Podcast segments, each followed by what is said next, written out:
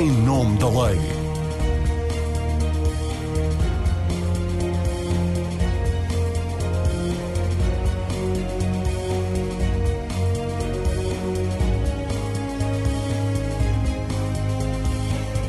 Começa aqui mais uma edição do Em Nome da Lei, o espaço da Renascença onde semanalmente debatemos os temas fortes da atualidade.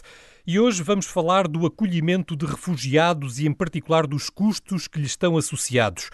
Como é que se decide quem acolhemos, como e quem pode fazer essas candidaturas, quem paga, como e quanto, como é que o dinheiro é canalizado para as entidades que recebem os candidatos, que uso lhes é dado e quem fiscaliza o cumprimento de tudo isto. Nas últimas semanas têm surgido várias notícias de atrasos no pagamento às entidades que recebem e acompanham os refugiados. E embora queiramos saber o que é que se passa ao certo, queremos ir um pouco mais longe. O nosso principal objetivo perceber todo o processo, desde que é decidido receber refugiados até que são efetivamente acolhidos e mais tarde integrados. Para o debate que se segue, temos três convidados. Ricardo Carrilho, secretário-geral adjunto do Ministério da Administração Interna. É lá, na Secretaria-Geral do MAI, que está o FAMI, o Fundo para o Asilo, Migração e Integração, dinheiro europeu que Portugal recebe para acolher e integrar estrangeiros que pedem ajuda ao nosso país. Também André Costa Jorge, diretor do Serviço Jesuíta para os Refugiados e coordenador da Plataforma de Apoio aos Refugiados, a rede de pessoas e instituições criada pela sociedade civil há já 11 anos, que se constituiu como parceiro do Estado para este acolhimento e integração. E ainda o jornalista Vasco Gandra, correspondente fixo da Renascença em Bruxelas, e por isso especialmente atento aos vários processos que têm sido criados e geridos pela União Europeia para fazer face aos fluxos migratórios dos últimos anos. A todos dou as boas-vindas e agradeço a presença. Proponho começarmos precisamente aí por Bruxelas. Vasco, boa tarde, porque uh, é aí que se tomam as decisões, é daí que veio o dinheiro, é aí que se distribuem os refugiados e o dinheiro pelos Estados-membros.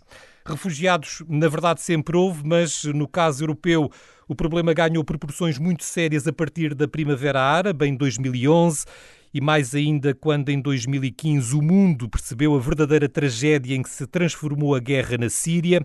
Foram pontos de viragem também para a União Europeia. Passou a ser um dos principais problemas comuns e uma despesa incontornável dos 27.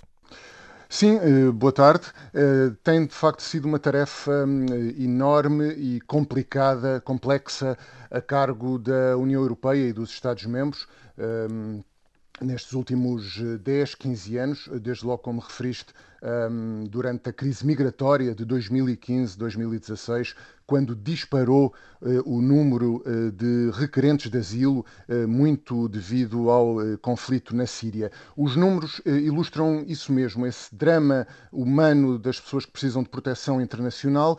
segundo dados do Eurostat, ehm, o Gabinete de Estatísticas da União Europeia, em 2015, 1 milhão e 300 mil pessoas pediram asilo uh, a países da União Europeia e uh, em 2016 o número foi uh, quase idêntico. Desde então tem diminuído. No ano passado foram cerca de 470 mil pessoas que pediram proteção internacional aos Estados-membros da União Europeia. Nem todos os pedidos recebem uma resposta positiva.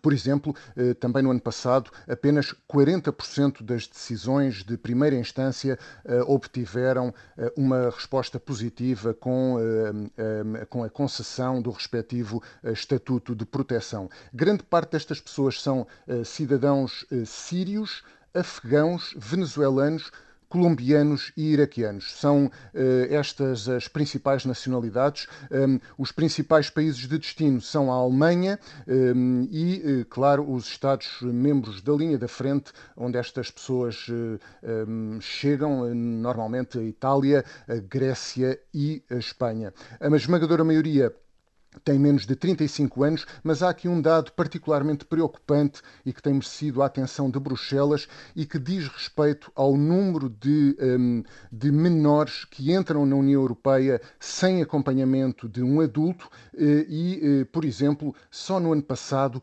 13.600 menores fizeram o pedido de asilo aos países da União Europeia. Com, estes, com este desafio pela frente, a União Europeia teve de alguma forma que reinventar os seus modelos de acolhimento. Nos últimos anos foram criados vários processos, quase todos, ou pelo menos os mais importantes, para enfrentar os fluxos que chegaram da última década pelo Sul, eh, pelo Mediterrâneo e pela Turquia, mas também pelas chamadas rotas dos Balcãs largos milhares de pessoas, por exemplo, foram concentrando, um, foram se concentrando em campos na Grécia e em Itália. A União Europeia experimentou então grandes operações a que chamou recolocação e depois reinstalação. Foi a partir daí que se padronizou, digamos assim, este modelo de seleção, distribuição e financiamento do acolhimento dos refugiados. Sim, sim, de facto, esses, esses movimentos migratórios, sobretudo durante a crise uh, de 2015-2016, levou a Comissão a lançar as bases de uma um, política conjunta de migração da União Europeia, com novos instrumentos, incluindo uh, bases para um futuro regime jurídico de asilo, assente na solidariedade entre Estados-membros, mas uh, tem sido um, um caminho complicado e um consenso difícil uh, de obter uh, entre os 27. Ainda neste momento há um pacto uh, justamente proposto pela Comissão Europeia para a migração e asilo, mas lá está, não há ainda consenso entre os Estados-membros por várias razões, aliás, desde logo, por exemplo, porque há países como a Hungria e a Polónia, mas não só, que não querem receber, que não querem acolher migrantes. Esses conceitos que referiste essas medidas, quer a reinstalação de pessoas que são transferidas de um país terceiro para um Estado-membro da União Europeia, quer a relocalização, eh, portanto, um mecanismo de distribuição entre Estados-membros de pessoas que já estão uh, no espaço comunitário, essas uh, medidas uh, estavam um, incluídas na proposta que a Comissão apresentou numa primeira resposta à crise migratória e em relação à relocalização, por exemplo, vários programas foram estabelecidos, por exemplo, aquele que em 2015-2016 permitiu relocalizar cerca de 50 mil pessoas a partir da Itália e da Grécia, eh, e nesse caso o Estado-membro eh, de relocalização, portanto, para onde se dirigiam as pessoas, eh, recebe um montante de 6 mil euros por cada requerente eh, de eh, asilo. Eh, depois há outro tipo de relocalizações de pessoas, por exemplo, resgatadas no mar e levadas para a Grécia e Itália e que depois vão para outros Estados-membros. Isso abrangeu 2.800 pessoas desde 2018 são dados da Comissão Europeia. Hum, há, por exemplo, outros programas, um programa coordenado pela Comissão com a Grécia para relocalizar, lá está aquela aquela questão preocupante que são os menores eh, não acompanhados. Eh, esses, esse programa já permitiu relocalizar eh, da Grécia para outros Estados-membros cerca de 4.300 menores e, portanto, Há aqui vários uh, tipos de programas e de fundos europeus uh, para apoiar uh, a gestão nas fronteiras externas, para apoiar os Estados-membros no asilo e na integração dessas pessoas na Europa. E, para se ter uma ideia, e hum, talvez dar uma nota final, só para se ter uma ideia, entre os países da linha da frente, a Grécia recebeu desde 2015 até hoje cerca de 3,4 mil milhões de euros da União Europeia de três tipos de fundos europeus. Bom, e Portugal tem estado na linha da frente dos Estados-membros sempre disponíveis para participar neste esforço coletivo, já para não ir mais atrás aos timorenses ou aos bósnios, focando-nos apenas nesta última década, Portugal esteve na recolocação e está na reinstalação mas também recebe, como dizia o Vasco, com frequência refugiados resgatados por barcos humanitários no Mediterrâneo e todos os anos muitas centenas de pessoas que pura e simplesmente pedem asilo ao chegar a uma fronteira nacional. Ricardo Carrilho, boa tarde. Ajude-nos a perceber como é que tudo isto acontece. Portugal mostra disponibilidade e como é que estes processos são preparados no nosso país? Bom, boa tarde. Antes de mais, os meus agradecimentos pelo convite e uh, pela oportunidade de nós procurarmos perceber aqui um pouco melhor como é que funciona o Fundo para o Asilo, Migração e Integração e em que medida que o Estado português tem procurado assegurar a canalização desse financiamento para o objetivo específico de prestar apoio àqueles que efetivamente necessitam de guarda internacional. Uh, na prática, funciona de uma forma muito simples, ou seja, quando efetivamente há uh, uma chegada, enfim, não esperada, neste caso concreto, como sucedeu em 2015 na Alemanha, ou quando há uma chegada regular, como tem vindo a suceder quer na Itália, quer na Grécia, há obviamente um pedido por parte das autoridades italianas ou gregas ou por parte das autoridades alemãs de apoio entre os Estados-membros da União Europeia, tendo em vista a transferência destas pessoas para outros Estados-membros. Porquê? Porque estas pessoas se encontram, obviamente, em condições menos adequadas, porque necessitam de um projeto de vida que lhes permita integrarem quer as suas famílias, quer a si próprios, numa atividade profissional, num contexto normal de uh, uh, estabelecimento das suas relações de nível profissional, mas também também de nível educacional e eh, pessoal. Quando há esse pedido, efetivamente as autoridades dos Estados-membros voluntariam-se para a recepção de um determinado número de pessoas. E essa, essa disponibilidade é determinada em grande medida pela sua própria capacidade de acolhimento no seu território nacional é avaliado o tipo de pessoas que podem ser recebidas, sejam elas famílias, sejam elas os ditos menores não acompanhados, uh, e uh, em função dessa avaliação é definido um número que é indicado ao Estado de origem destas pessoas. Estamos sempre a falar de transferências entre Estados-membros da União Europeia e, portanto, o processo é relativamente mais fluido. Há um registro junto do Eurodac, que é o sistema de registro de requerentes de proteção internacional ou de asilo instituído ao nível da União Europeia, e a partir daí as pessoas são efetivamente transferidas do Estado-membro em que se encontram para o Estado-membro de destino. Assim, neste contexto, Portugal recebeu, enfim, no período que estamos aqui a falar, sensivelmente entre 2015 e 2021, cerca de 1.900 pessoas, 1.900 recolocados, sensivelmente, que vieram para Portugal e que beneficiaram dos programas de acolhimento e de integração. Esse processo uh, teve custos, obviamente, tem que ser pago, é sempre pago. Uh, portanto, uh, como ouvimos também o Vasco explicar, a União Europeia criou mecanismos financeiros para estes processos. O dinheiro chega à Secretaria-Geral do Ministério da Administração Interna, mais concretamente ao FAMI, este fundo que, que, está sob a sua tutela. Como é que estas verbas são calculadas? Como é que Portugal sabe, uh, à partida, ano após ano, quanto é que precisa? Como é que, como é que estas verbas são calculadas? Bom, eu diria que em circunstâncias ideais as verbas eram calculadas em função das necessidades reais do terreno. Infelizmente assim não acontece, porque obviamente que o orçamento da União é um orçamento plurianual que tem que abranger um conjunto de áreas de intervenção muito significativo. Recordemos aqui que a política agrícola comum continua a ser o principal destinatário do financiamento europeu em cerca de 60% do orçamento comunitário. Portanto, uh, os fundos que estão destinados à área dos assuntos internos não representam mais de 1 a 1,5% no quadro atual do orçamento global da União Europeia.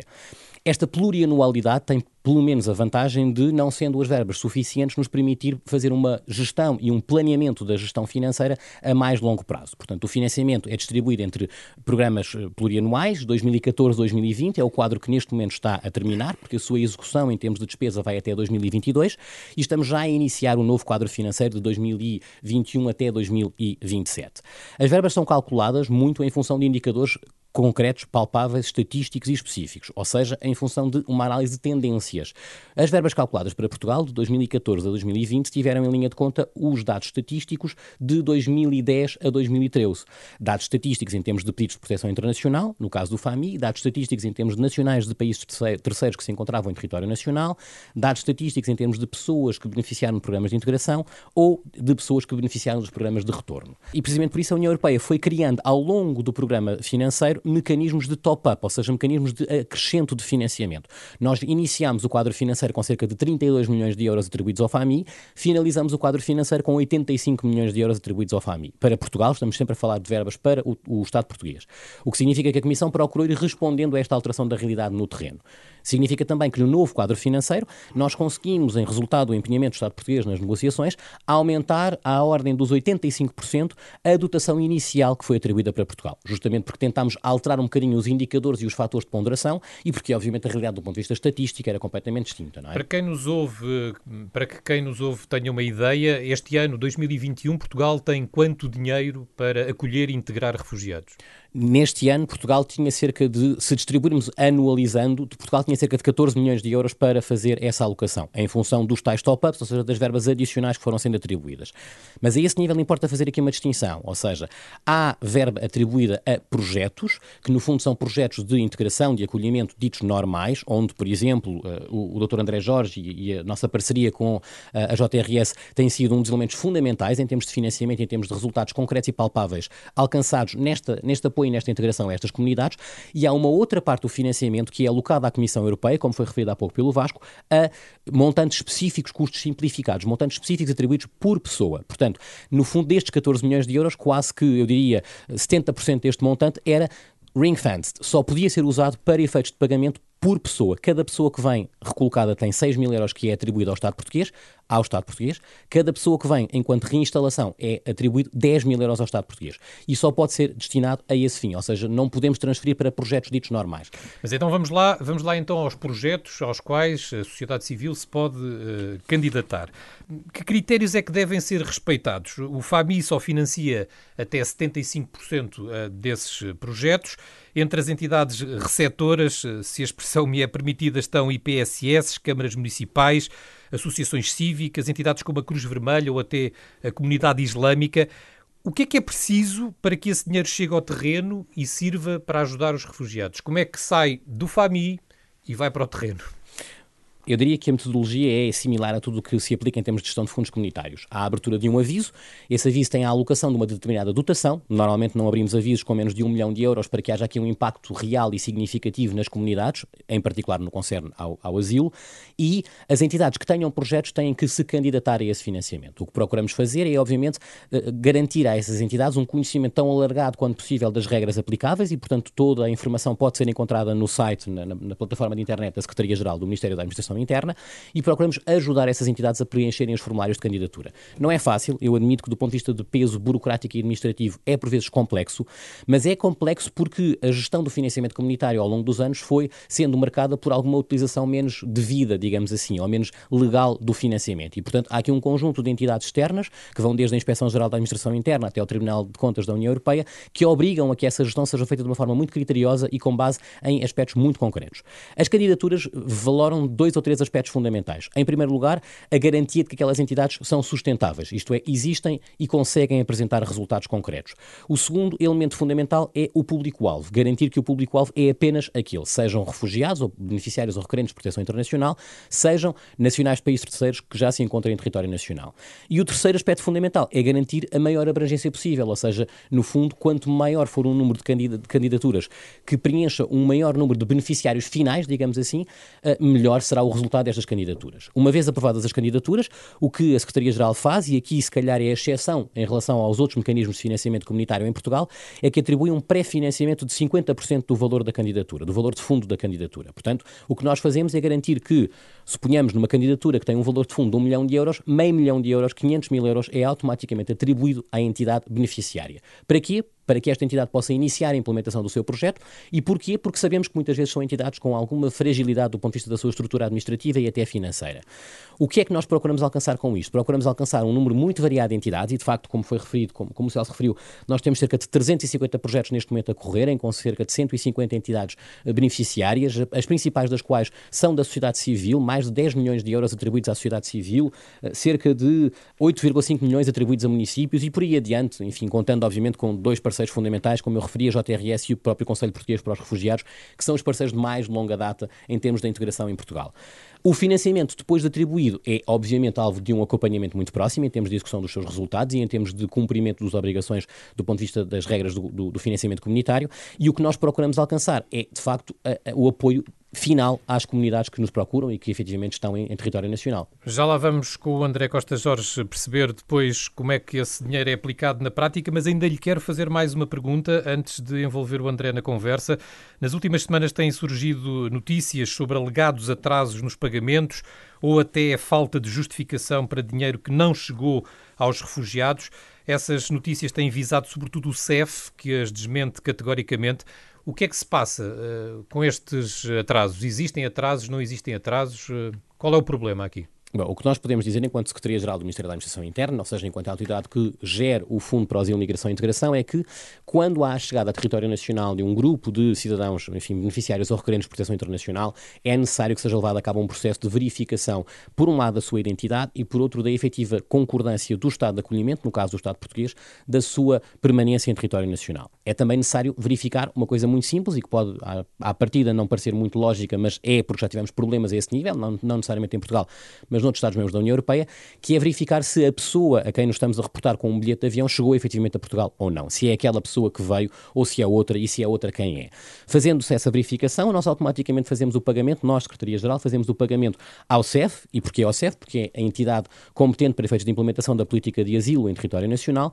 Fazemos a transferência para o CEF do montante da lump sum. No caso, 6 mil euros ou 10 mil euros, consoante seja recolocação ou reinstalação, para que, no fundo, sejam cobertos os custos de transferência desta pessoa. Eu permitir-me só destacar um aspecto fundamental, que é, há vários Estados-membros da União Europeia que decidiram atribuir estes, estas lamp-sums, estes custos simplificados, estes 6 ou 10 mil euros, ao seu próprio funcionamento interno. Isto é, o modelo que o Estado português decidiu uh, adotar foi um modelo segundo o qual o dinheiro que é transferido pela União Europeia para efeitos de suporte a estes custos administrativos e de transferência das pessoas é alocado diretamente às entidades finais de acolhimento. O que não invalida que as mesmas entidades possam, em simultâneo, obviamente para outro tipo de iniciativas, candidatar-se aos tais projetos de financiamento do FAMI que eu referi há pouco. Portanto, pode haver aqui, no fundo, a capacidade de gestão financeira obviamente criteriosa, entre dois mecanismos de financiamento da União Europeia, porque o Estado português assim decidiu. Portanto, o CEF recebendo uh, os montantes, a informação que eu tenho, enfim, é em linha com a informação que nos é disponibilizada também hoje em dia na comunicação social, é que fez as transferências todas que estavam em dívida com o ACM. E, no fundo, aqui eu destaco que o ACM é a entidade parceira do CEF, porque é a entidade que, obviamente, tem competências na articulação com as ONGs e com todas as estruturas da sociedade civil que fazem este apoio. É importante ter em conta, em todo o caso, que este, estes montantes eh, são apenas e tão somente devidos ao Estado português. Portanto, nós, do ponto de vista de gestão de financiamento comunitário, em relação a estas lump não temos capacidade para fazer, digamos assim, a verificação do último euro que é gasto em relação a estes 6 mil euros. E porquê? Porque o mecanismo que se adotou, em conjunto com a Inspeção-Geral de Finanças, foi um mecanismo que tinha como objetivo facilitar a primeira recepção ao primeiro acolhimento. Se nós fôssemos fazer a verificação de despesas até à última fatura, até ao último cêntimo, até ao último carimbo, como fazemos nos projetos normais, havia o risco do dinheiro efetivamente levar muito tempo a chegar às entidades de acolhimento. E o que nós procurámos fazer foi criar um mecanismo mais célere, mais expedito, que permitisse efetivamente transferir para o CEF o dinheiro assim que ele, que ele chega a Portugal.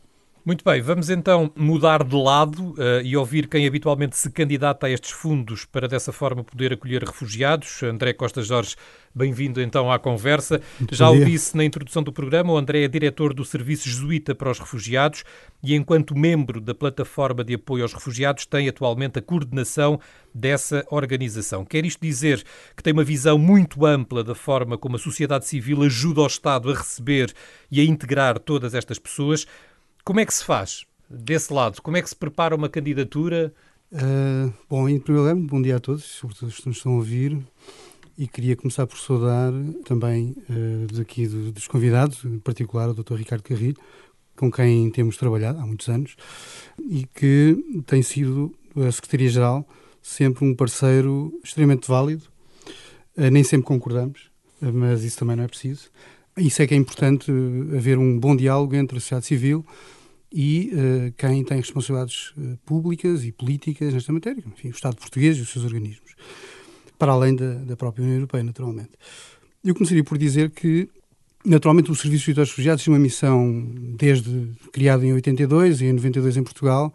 A sua missão é muito clara: acompanhar, servir, defender migrantes vulneráveis, refugiados, onde quer que eles se encontrem, e no caso específico, o JRS Portugal, quando se encontram em Portugal. Portanto, nós temos essa missão própria e fizemos sempre a partir de uma dimensão, diria que de voluntariado, no início, sobretudo, uh, mas fomos também uh, procurando uh, alcançar níveis de profissionalismo e de, e de competência que nos obrigou também a caminhar no sentido de criar uh, quer recursos humanos preparados e ter gente técnica com competências para isso, a vários níveis, desde logo, por exemplo, para podermos nos candidatar a este tipo de mecanismos financeiros, nós temos que ter uma estrutura uh, de gestão capaz de responder às exigências. Mas também no terreno, com uh, gente com preparação técnica, técnicos sociais, psicólogos, juristas, enfim, aquilo que é necessário para acompanhar estas pessoas no seu processo de integração. E, portanto, este processo foi um processo que durou, tem durado alguns anos, mas uh, muitas das organizações que, quando em 2015 fundámos a plataforma de apoio aos refugiados, uh, nós sabíamos que elas não tinham essa, esse histórico, não tinham essa preparação mas não era isso que as motivava, no fundo não era e Foram às centenas. Em 2015 vimos aparecerem ainda centenas de interessados em ajudar, nós tivemos... fossem empresas, instituições, pessoas particulares. Essa é, na... Sim, Enfim, é, é, um país de coração largo, vamos dizer assim, e eu acho que esse espírito de há, na, na minha opinião, na sociedade portuguesa, e viu-se agora, no caso do Afeganistão, a quantidade de pessoas que nos contactaram uh, dizendo nós, o que é que é possível, o que é que nós podemos fazer. Gostávamos de acolher uma criança, enfim, naturalmente, muitas vezes, pedidos de colaboração desfasados daquilo que nós sabemos na prática que é possível. Mas, de qualquer das formas, o importante é que em 2015, nós, o DRS, uh, eh, e outras organizações, a Caritas, por exemplo, a Conferência Episcopal, que que desde a da primeira hora se manifestou disponível, uma série de organizações da Igreja Católica, mas de outras confissões, também a comunidade islâmica, se juntaram em torno desta plataforma e criámos a plataforma apoio aos refugiados, ainda não havendo, estando definido o que seria o quadro da recolocação e, portanto, não, não nos movemos por vontade de arranjar fundos ou gerir fundos para esta matéria, o que nos moveu foi a necessidade urgente de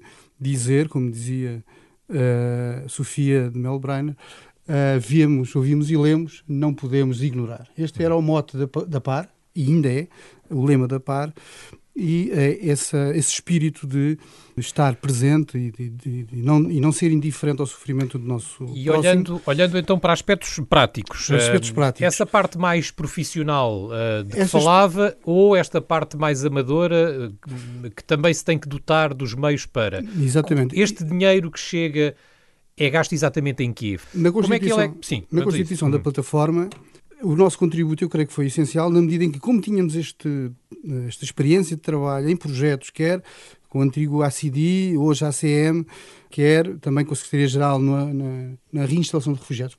Mas aquilo que quisemos emprestar à plataforma, desde a primeira hora, foi constituir um secretariado técnico, justamente para aliar o voluntarismo e a vontade de participar de muitas instituições que se juntaram à par, que não tinham nenhuma experiência, nem tinham que ter.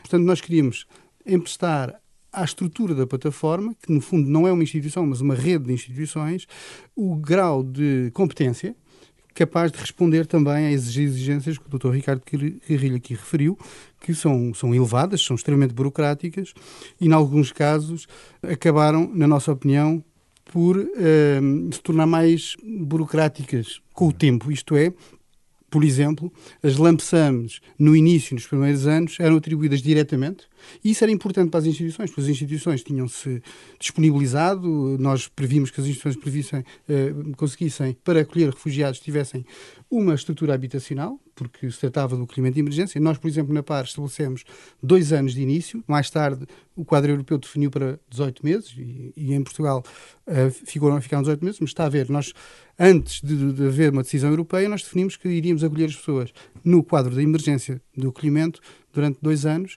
e era necessário fazer face e dotar as instituições também de um conjunto de competências, porque sabíamos que eram necessários intérpretes, eram necessários ah, ah, gente que soubesse ensinar português, era necessário técnicos sociais, era necessário uh, saúde mental e apoio à saúde mental.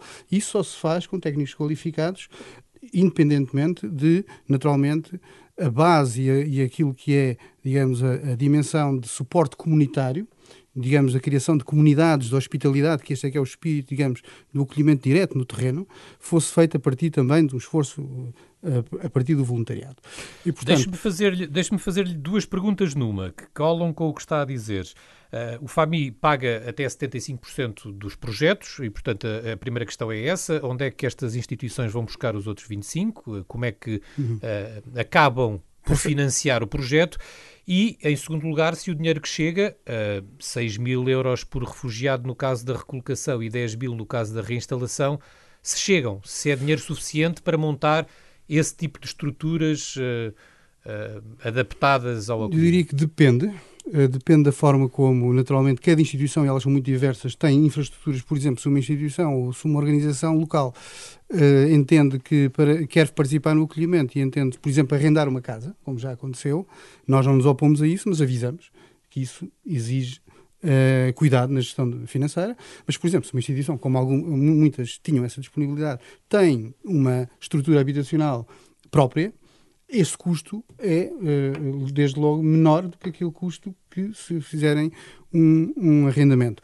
Naturalmente, eh, nós procuramos aconselhar as instituições eh, a gerir com cuidado as lampsams, mas dois pontos. Em primeiro lugar, aquilo que disse há pouco, no início este processo era mais rápido e era no sentido de apoiar primeiro, ainda que tivesse havido alguns atrasos desde logo no início da transferência no início a transferência para as instituições vinha diretamente do CEF, depois essa função uh, passou para o Alto Comissariado para as Migrações e passou a haver ainda mais um elo na cadeia, introduziu-se um modelo de protocolo entre o ACM e as instituições que, na nossa opinião, e fiz ver isso à senhora, ao senhor Alto Comissário na altura e ao senhor Alto Comissário hoje, que este tipo de protocolo acaba por ter alguma perversidade porque uh, uh, passava todo o risco para as instituições de acolhimento, e quando falo em risco, não é risco em relação às pessoas acolhidas, mas o risco da gestão. Isto é, passou aquilo que normalmente era uma transferência de verba muito mais rápida e mais volumosa, passou a ser em tranches e isso acabou por dificultar a gestão do acolhimento eh, por parte das instituições de acolhimento. Naturalmente, nós gostávamos que, que, houvesse aqui uma revisão deste, deste modelo que está agora em vigor, mas eh, para responder concretamente à sua questão, naturalmente 6 eh, mil euros por 18 meses, um ano e meio, para assegurar um conjunto de serviços às pessoas acolhidas. A uma pessoa acolhida suportar a alimentação, a renda e também o pagamento de bolsa acaba por ser muito curto para aquilo que, que, eram, que são as necessidades. No entanto, e devo dizer isto, não é isso que tem impedido as instituições de acolhimento de continuarem disponíveis para o acolhimento. Aliás, nós sabemos, no caso, por exemplo, dos refugiados acolhidos na reinstalação, dada a natureza específica do perfil da maioria das pessoas da reinstalação, isto é, pessoas que estão em países terceiros muitas vezes muitos anos, muitas vezes com problemas do ponto do foro da saúde mental eh, que vimos a descobrir no processo de acompanhamento cá. O facto do acolhimento ser limitado a 18 meses muitas vezes é inibidor de que estas pessoas se autonomizem nesse tempo previsto o programa é muito pouco elástico nesta matéria e uh, o que acontece é que muitas dessas pessoas terminam o programa de acolhimento sem ter a uh, capacidade de se autonomizarem. Processo de autonomização Sim, porque é um acolhimento é uma difícil. coisa, integração é outra, são coisas diferentes é, e mais disse, prolongadas no tempo. É Eu vejo muito... que o Dr. Uh, Ricardo Carrilho sim, sim. quer acrescentar algo ao que está a dizer. Força de alguma maneira, secundar as palavras do André, porque há alguns aspectos que, enfim, embora não concordemos sempre, há muitos em que estamos de acordo.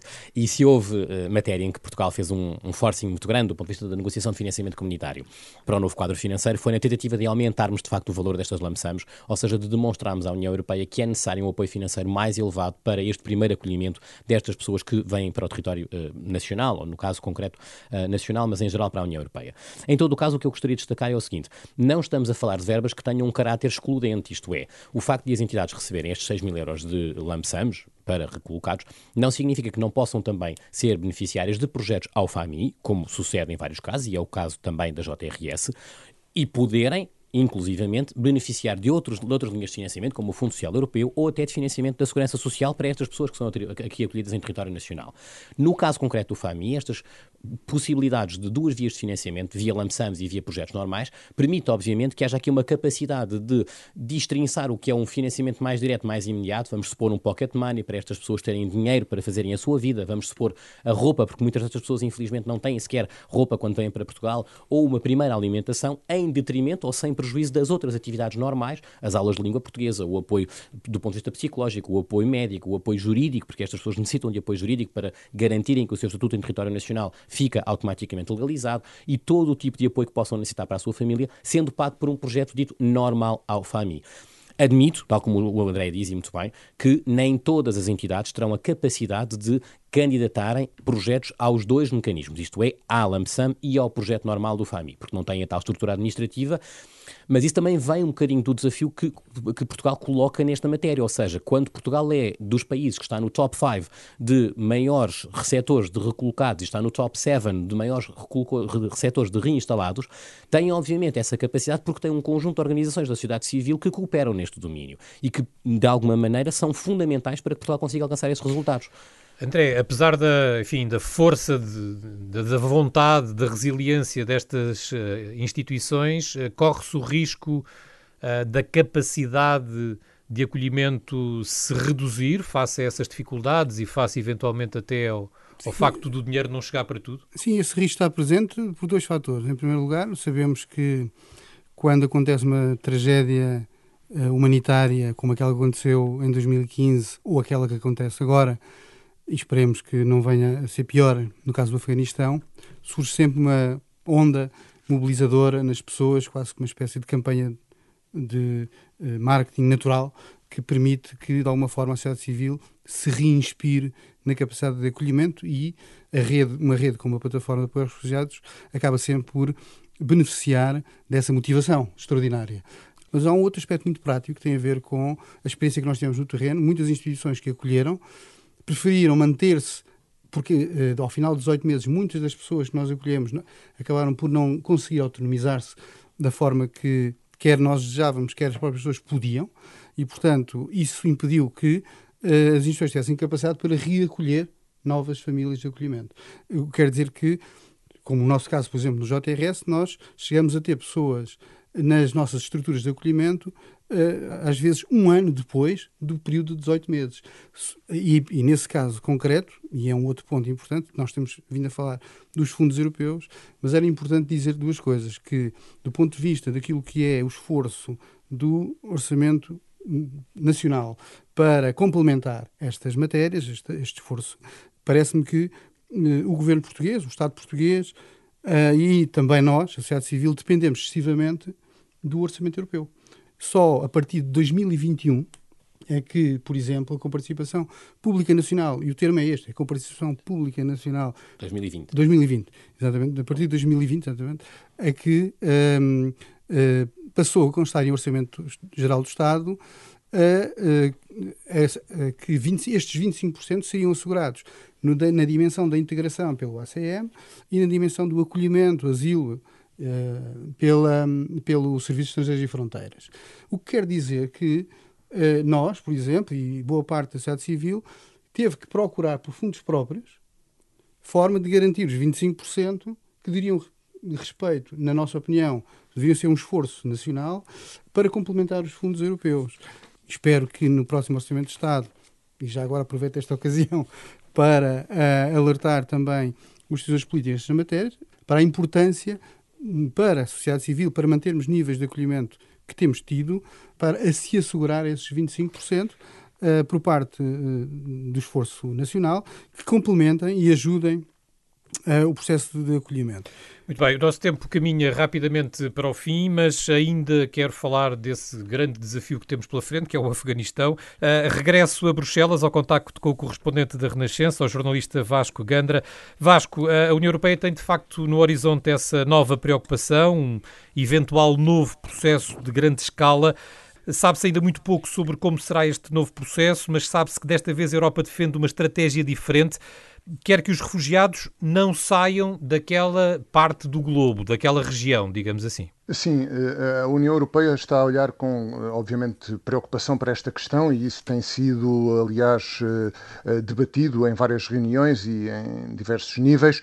E, de facto, o foco, de, o foco da, da, União Europeia é, é, é na necessidade, neste momento, é na necessidade de ajudar, de garantir a segurança dos afegãos que eh, tenham de sair do país, sejam mulheres, magistradas, eh, jornalistas ou eh, trabalhadores que tenham colaborado com Estados-membros ou eh, instituições internacionais e, portanto, garantir a coordenação entre os países nesse sentido. Mas, de facto, uma das prioridades eh, é realmente facilitar o acolhimento dos afegãos nos países vizinhos do Afeganistão e a União Europeia está disponível para ajudar financeiramente nessa tarefa. Por outro lado, há outras possibilidades que também podem ser estudadas, facilitar admissões humanitárias ou a reunificação familiar na, na União Europeia por forma a fornecer então essa, essa proteção aos afegãos necessitados. É, no entanto, muito pouco provável eh, que haja, eh, digamos, compromissos vinculativos por parte dos 27 quanto a, a, receber um número de afegãos determinado, a receber um número de afegãos que cada Estado-membro possa uh, receber. Um, Claro que depois cada Estado-membro é livre individualmente de receber mais, mas eh, aqui eh, neste momento há, outra, hum, há outro fator de preocupação, um fator de incerteza eh, aqui em Bruxelas e nas instituições, que é o cenário de uma crise humanitária que possa desencadear depois hum, um fluxo migratório massivo. O alto representante para a política externa da União Europeia alertou recentemente para esse cenário, mas agora aqui a questão é de facto é saber como é que a União Europeia poderá reagir num cenário desses. E como já referimos, a Comissão apresentou um, há um ano apresentou um pacto para a política migratória com eh, instrumentos e com medidas que estão ainda em discussão, mas eh, os 27 ainda não alcançaram um acordo sobre essa, esse, esse pacote de medidas, digamos assim, para gerir a, a, a política migratória. Veremos, eh, seguramente nas próximas semanas teremos novidades sobre esse processo. Meus senhores, tenho poucos minutos, eh, uma pergunta a cada um sobre este processo do Afeganistão. Ricardo Carrilho, é mais um processo com contornos de facto diferentes, como acabamos eh, de ouvir o Vasco explicar. Uh, a pergunta que lhe faço, tanto quanto uh, é possível saber nesta altura, como é que vai ser este processo? Portugal está envolvido, já disse que quer participar. Como é que acha que vai ser este processo? E lá está, vamos sempre parar ao financiamento. Uh, como é que vai ser também financiado? Bom, eu diria que de facto é um processo diferente, ou pelo menos para já parece ser um processo diferente, e todas as instituições europeias estão empenhadas em que assim o seja. Até agora a União Europeia já acolheu 22 mil pessoas, das quais 230 vieram para o território nacional, e de facto estamos a falar de evacuações, ou seja, estamos a falar do apoio mais imediato. É expectável que a União Europeia possa acolher até mais 20 mil pessoas, estas são as previsões atuais em termos de apoio imediato e evacuação, e o que é também expectável é que, se as circunstâncias assim o permitirem, isto é, como era referido há pouco pelo Vasco, se não houver uma crise humanitária que obriga uma saída em massa, tal como aconteceu no caso da Síria em 2015, que uh, seja possível fazer depois abrir uma porta legal para a reinstalação proveniente não necessariamente do Afeganistão, mas de todos os países da região, para que estas pessoas possam continuar a vir para o território da União Europeia. Não é uma matéria consensual, claro que não é. Estamos há anos a discutir uma proposta de uh, regulamento ou diretiva, no caso regulamento relativamente à reinstalação, estabelecendo cotas que de alguma maneira vinculassem todos os Estados-membros. É sabida, enfim, a menor disponibilidade de alguns Estados-membros, mas é verdade que Portugal tem estado sempre na linha da frente e continua a estar, e continua a estar quer do ponto de vista da disponibilidade política, quer felizmente da parceria com todas as entidades que no terreno auxiliam a implementação desta política,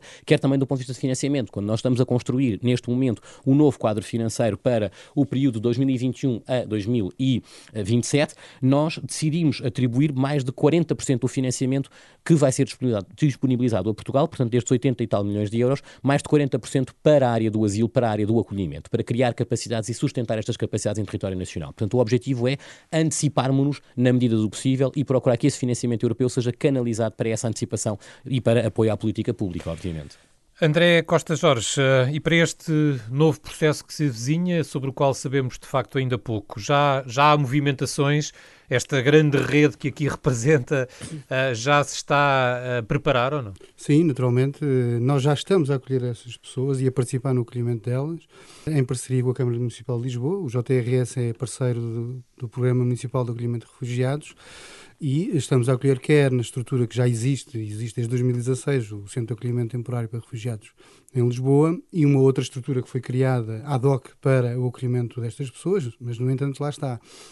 Estamos todos à espera que a União Europeia decida o financiamento e o modelo de financiamento para se é reinstalação, se é alguma coisa similar, mas entretanto o que é pedido e que o Estado pediu, de alguma forma, é que as instituições possam avançar elas próprias para o acolhimento sem que nós tenhamos aqui segurança naquilo que vai ser, que vão ser os custos e o suporte eh, financeiro para uh, o acompanhamento e o acolhimento destas pessoas. Naturalmente, nós gostávamos que esta situação se clarificasse o mais depressa possível, até porque nós temos instituições uh, disponíveis para participar no acolhimento destas pessoas, mas muitas delas não têm capacidade financeira própria para avançar para o acolhimento. E aquilo que pedimos, no fundo, se o Estado português no fundo, convida e quer participar estas pessoas, quer participar no acolhimento destas pessoas, naturalmente deve apoiar a sociedade civil que quer participar neste processo e, portanto, aqui o princípio deve ser, na nossa opinião, que o Estado avance primeiro, suportando aquilo que for necessário, e o que é necessário é aquilo que já se sabe, não é um dado novo, e uh, uh, as instituições possam fazer o seu trabalho. Eu gostava só de acrescentar duas coisas. Primeiro, é importante nós voltarmos para o próximo quadro também, percebermos aquilo que não resultou tão bem, e procuramos melhorar isso. Às vezes temos dificuldade em fazer essa, essa reflexão atempadamente, nomeadamente, por exemplo, nesta questão dos ciclos tão curtos, ciclos de três anos. Ciclos de três anos muitas vezes acabam por ser ciclos que limitam as próprias instituições e criam também alguns problemas na criação de mecanismos uh, de, por exemplo, infraestruturas ou uh, recursos humanos. Quer dizer, quando nós, uh, o investimento que se faz nas, nos recursos humanos, muitas vezes ao final de três anos, eh, não sabemos muito bem como é que haveremos, eh, qual é o cenário para o futuro. Eu creio que aqui também o Estado português deve uh, alongar um pouco mais e dar apoio, garantindo alguma estabilidade para que os mecanismos e as estruturas possam permanecer mais tempo, até porque já se percebeu que estes mecanismos, sejam estes a recolocação, a reinstalação ou outros semelhantes, são provavelmente para continuar. Aliás, a, o que está em cima da mesa em termos de política comum, em termos de asilo e refugiados, é a, eh, a evidência de que a Europa vai manter durante muito tempo a necessidade de ter uma política ativa e aberta e deve contar com a sociedade civil. E eu creio que o Estado não deve desperdiçar o papel da sociedade civil nestes processos, até porque o acolhimento, desde logo faz ao nível local, e a integração conta muito com os atores, com as pessoas que no dia a dia Uh, trabalham e acompanham estas pessoas. E com estes reptos uh, chegamos ao fim do Em Nome da Lei de hoje. Resta-me agradecer uma vez mais a presença dos nossos convidados, esperando que a conversa tenha sido esclarecedora. O Em Nome da Lei regressa de hoje a oito. Até lá, boa semana. Em Nome da Lei.